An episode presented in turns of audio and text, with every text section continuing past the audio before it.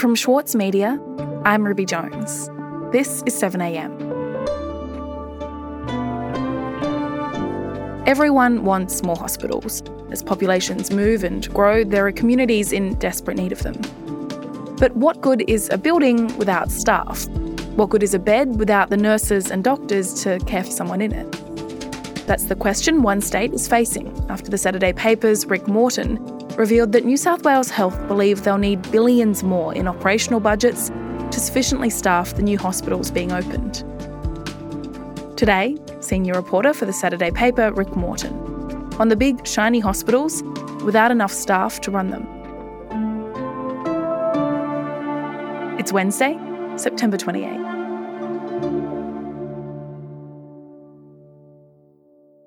Rick, this story it begins with some promises that were made by politicians before the last two elections in New South Wales, and and those promises they were around money for new health facilities. So, tell me what it was that was committed to and, and why. Uh, there's money everywhere. Money, money, money. There's a lot of it. So in 2015, there was there were about five billion dollars worth of health announcements um, made by the New South Wales state government. Well, delighted to be here at Blacktown Hospital. Behind me, what used to be here was a block of dirt and a big dream. And we're talking about you know money, hundreds of million dollars for Dubbo Hospital, uh, Mudgee Hospital, Wagga Wagga Hospital, Stage Two of the Hornsby Ku-ring-gai Hospital upgrade. And today we announced Stage Two, $30 million going towards Stage Two, over $400 million. Great development uh, for health infrastructure, great for the local community here, and just a sample of what this budget's going to bring. And then in 2019, they're back again. It's another election, and they've got even more money on the table for a, a further 29 hospital and health facility projects. The Liberals and Nationals government will invest $780 million to redevelop John Hunter Hospital in Newcastle. The list is extremely long, and I've got it in front of me as we're going, and I won't drag you through it, but it is billions and billions and billions of dollars worth of new hospital or upgraded hospital announcements. This is big biggies. Mm. So let's talk a little bit more about the actual facilities, Rick. What kind of of redevelopments does that sort of money allow for, and to what extent were these redevelopments really needed by the people who lived in these these areas? Yeah, I mean, health infrastructure is out of date pretty much everywhere you look in Australia. And you know, as we develop our understanding of how to provide the best kind of healthcare, it's not just about the best staff. Of course, that is a large part of the picture, but it's also about having a building that's designed to allow those staff to do their best work as much as anything else. And as well as the fact that we've got these aging buildings, our population demographics are changing. Um, a lot of the country is getting older, and the hospitals themselves are nearing the end of their use by date. So just as an example, there's Tweed Valley Hospital, uh, which has received $725 million for this enormous redevelopment. Um, it's, you know, by some accounts, it's about five times the size of the previous or the current hospital that's servicing the Tweed area. And it's going to open in less than a year. And it serves not just Tweed Heads, but the Byron, Ballina, Lismore region. And this entire enterprise is designed to reduce the need for about 5,000 patients to travel outside the region each year because that's what's currently happening. There are, you know, thousands of people in northern New South Wales who have to either go to the Gold Coast or Brisbane, heaven forbid, um, or further south to John Hunter Hospital in Newcastle um, if they need certain types of either emergency or trauma care, but also specialist care, um, such as, you know, cardiology, um, and certain types of chemotherapy or radiology services as well. So that's what this building is designed to do is to stop some of that flight elsewhere and actually serve the local population. It's a much needed boost. Mm. So it all sounds like a good thing, Rick. New hospitals for people who need them. So where's the catch? Yeah, I mean, it, and I, and I want to be really clear there's nothing wrong with providing new facilities. It's an amazing thing to do, actually. But it is one half of the equation. And certainly, a lot of people that I've been speaking to over the last week are really quite alarmed by the uh, propensity for the New South Wales government to announce the shiny new building without doing any of the work on what it would take to run these things. So, you know, the politicians make these promises, but they get away um, on some of the details, really. So let's just take that Northern New South Wales local health district, which serves the Tweed Valley uh, region, including this brand new three quarters of a billion dollar hospital. I was given some vacancy data from within that region. It's information that should not be public. And almost on, on one day, on Monday last week, almost 17% of the entire workforce was permanently vacant. Mm, what does that mean? It means that they haven't filled these positions that are required, these full time equivalent positions that are required to actually run the district. And as of one day, on Monday last week, 17% or more than 800 of those full time equivalent positions were permanently vacant, as in they had not been filled, they hadn't been recruited for, um, they were either not going to be filled or they were having trouble filling. Now, I was speaking to one source who told me that this is just part of that ongoing concern, which is that A, if you want to staff a new hospital that's much bigger and provides much more service than the existing one in Tweed Heads, for example, not only do you need to fund it, but you actually need to do the workforce planning well in advance because we're dealing with these kinds of vacancy issues right now. And they were saying that, you know, they knew of senior staff in the current Tweed Valley Hospital who've tried to notify their local members and say, you know, these things that you're talking about, every time you do a press conference, they're not going to be delivered when you cut that ribbon. And that comes down to there not being enough money to staff them, essentially. Mm. Right. So we have big infrastructure projects promised during election campaigns. And then after the election building gets underway and, and a few years on, some of these projects are presumably reaching completion. So in theory they're they're ready to go, but you're saying that there's this one major problem that is that the money to pay the staff to actually run them isn't there. Correct. Uh, and I know this because I managed to get some leaked documents which show that New South Wales Health was asking specifically for billions of dollars to fund exactly these projects. Now, just to give you one example, in the year 2021 2022, New South Wales Health noted that there were nine capital projects that were due for commission, which is bureaucracies for they've been built, they're about to open.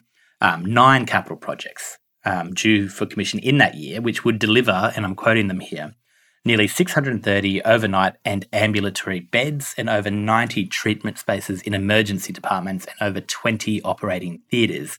So that is a lot of service, but you can't just open a bed. You need to open uh, a ward, those beds and the staff attached to them.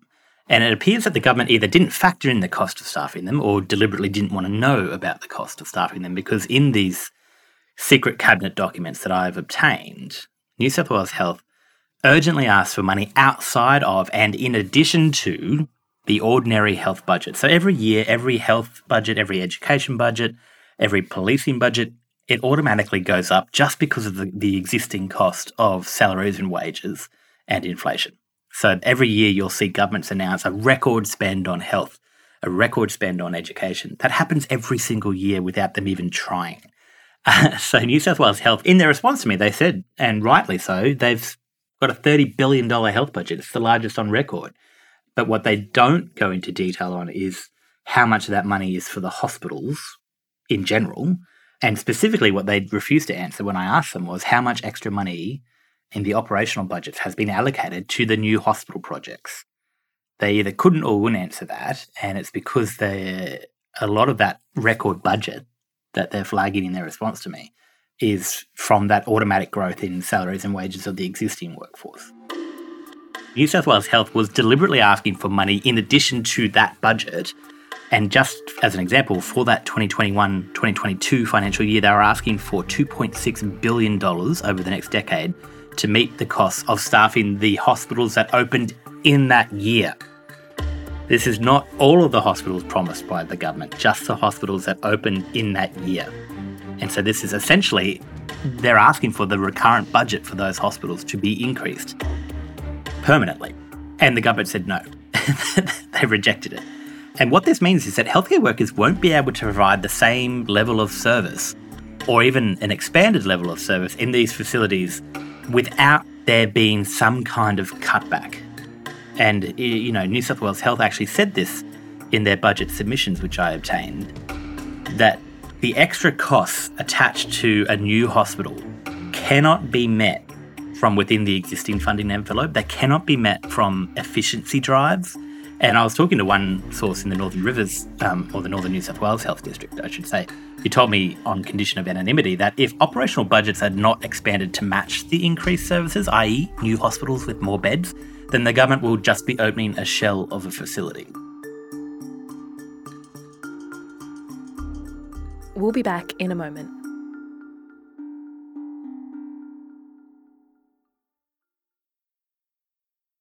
The Every Moment Matters campaign provides accurate, evidence based information and advice about alcohol, pregnancy, and breastfeeding. It has been created by the Foundation for Alcohol Research and Education and endorsed and funded by the Australian Government.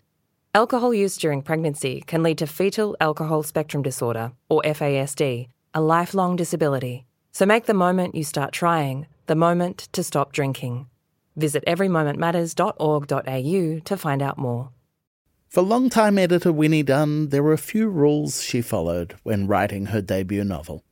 I really don't subscribe to writing for the sake of, you know, trauma dumping or getting your trauma out. That's what a therapist is for. Please, please go see a therapist. We're very pro therapy on Yeah, This. Yeah, if that's no, if that's what you're using writing for. I'm Michael Williams, and on this week's very therapeutic episode of Read This, I chat with Winnie Dunn. Listen wherever you get your podcasts. So, Rick, it sounds like there are several brand new health facilities in New South Wales that are on the cusp of becoming operational, but the New South Wales government is refusing to meet the funding requirements that are that are needed to staff them. They have, a- according to these documents that you've seen, just given a, an outright no when the department has asked for the money for the for the two point six billion dollars that it says that it that it needs. Do we have any sense of why that is? Why the New South Wales government has rejected the funding proposal? No, unfortunately, we don't have any real insight except that the reason governments love capital election promises, as in we've got to build a new hospital, as opposed to you know, funding staffing for those hospitals so much, is because one of them is essentially a one off cost, but then you've got the recurrent costs. And when you staff something, that's that doesn't go away after five years or 10 years. That gets baked into the budget forever. As long as that facility is open, those costs have to be there. And the moment you put staff in, it's very hard to take them out as a government. and so they don't want to put more money in than they have to. And what we've been seeing, not just in New South Wales, but this is very common in state governments and the Commonwealth over many years, is that there's been this efficiency drive, which is they call it an efficiency dividend. It's code for a cut. They're saying do more with less. We're going to give you this new service, we're going to announce it, but we're not going to give you any more money to run it. So you have to find the money from within your existing resources to provide this new service, which means the decision making about what actually gets delivered is then outsourced from the government minister responsible for making that decision in the first place to a bean counter or a middle manager or a director general, someone in a in a department who then has to decide what services get cut to fund this new shiny thing, this new bauble that's been announced by their ministerial political masters. And that's it happens everywhere you look. But with health, it's particularly insidious because it actually becomes dangerous for patients. Mm. And so ultimately, what does all of this end up meaning for, for people who need care, for patients, both those who, you know, perhaps now can't go and get the care that they used to get from an older facility and those who might go to a new one that isn't properly staffed? Yeah. So this is all, it all comes down to patient safety, right? And we've seen it throughout the pandemic, and we've done so much reporting of it on this podcast about corners that have to be cut because staff are sick. Um, we can't fill these vacancies. Now, hospitals, and I know this from my own experience living with nurses and, and talking to other nurses in my extended family, that there was this almost constant begging and desperation from the nurse unit managers and other hospital managers saying, hey, if anyone's free to fill this shift, you'll get overtime, you can do all these extra things, which is what they have been relying on to get through the last two and a half years. It's it's locum staff, it's other temporary staff, agency staff, overtime, overwork, all of the above. And and even with all of those things, sometimes positions go vacant on any given day, right? And so this is the living, breathing kind of outcome of being told to do more with less. And it's never been worse because of the pressure that's been put on this workforce over the last two and a half years. And now we've got all of these election promises coming due. And so what we're seeing is that patients are going to keep coming through the door and that's going up year on year. That doesn't change, but we've never had a squeeze on staffing like this. And the people who suffer are the staff themselves who have to make decisions that give them moral injury about how to best provide care within a really restricted envelope. Mm. And so, Rick, what we're dealing with here is really the legacy of, of two rounds of election promises. And in New South Wales, there's there's another election coming next year. In Victoria, where healthcare is a very live political issue as well, there's an election in only a couple of months' time. So, do you think that it's likely that we're going to see another round of these types of promises? And and if so, I mean, I think we should probably be pretty wary of it, right? Oh, 100%. And I, I don't know, I don't have any special insight about what projects are going to get announced in the election, if any, but I would bet everything I own, I would bet the people I love on the fact that there will be announcements um, from both sides, Labor and the, um, the Liberal National Coalition. Lots of politicking around new health precincts, uh, new hospitals, money for new upgrades. And I think people should be skeptical because it's nice to have those things and they are needed. But you can't run a facility based on bricks and mortar. Uh, you have to run it on flesh and bone. You have to run it on the people that work in those buildings. And if that doesn't come with an operational budget increase, and doctors and nurses and cleaners and midwives, this puts more pressure on them, and in turn, it puts more pressure on patients. And so I think the skepticism has to creep in, saying, all right, great, we've got $500 million for this hospital. Where are the people? Because without that, uh, you, you are announcing a shell and you are not doing the whole job. You can't expand a service without the staff. That's just the bottom line. Mm. Rick, thank you so much for your time. Uh, thanks, Ruby.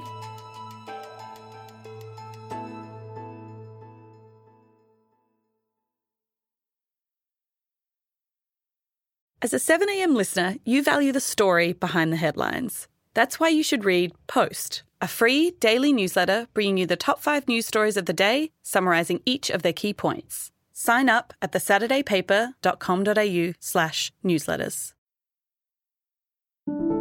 Also in the news today, in the wake of the Optus data breach, which saw the details of 11.2 million customers exposed, a post on an online forum which purported to have released 10,000 customer records has now been deleted, and another post now claims the hacker has removed the data and would not sell it to anyone. The post also apologised to Optus and said they would have reported the exploit if Optus had made it possible to report it to them.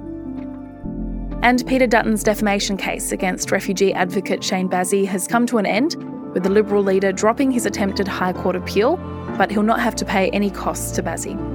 Bazzi said that being sued by one of the most powerful men in the country had been a harrowing ordeal. Peter Dutton released a statement saying this has demonstrated that it is completely unacceptable to call someone a rape apologist or descriptions of a similar grotesque nature. I'm Ruby Jones. This is 7am. See you tomorrow.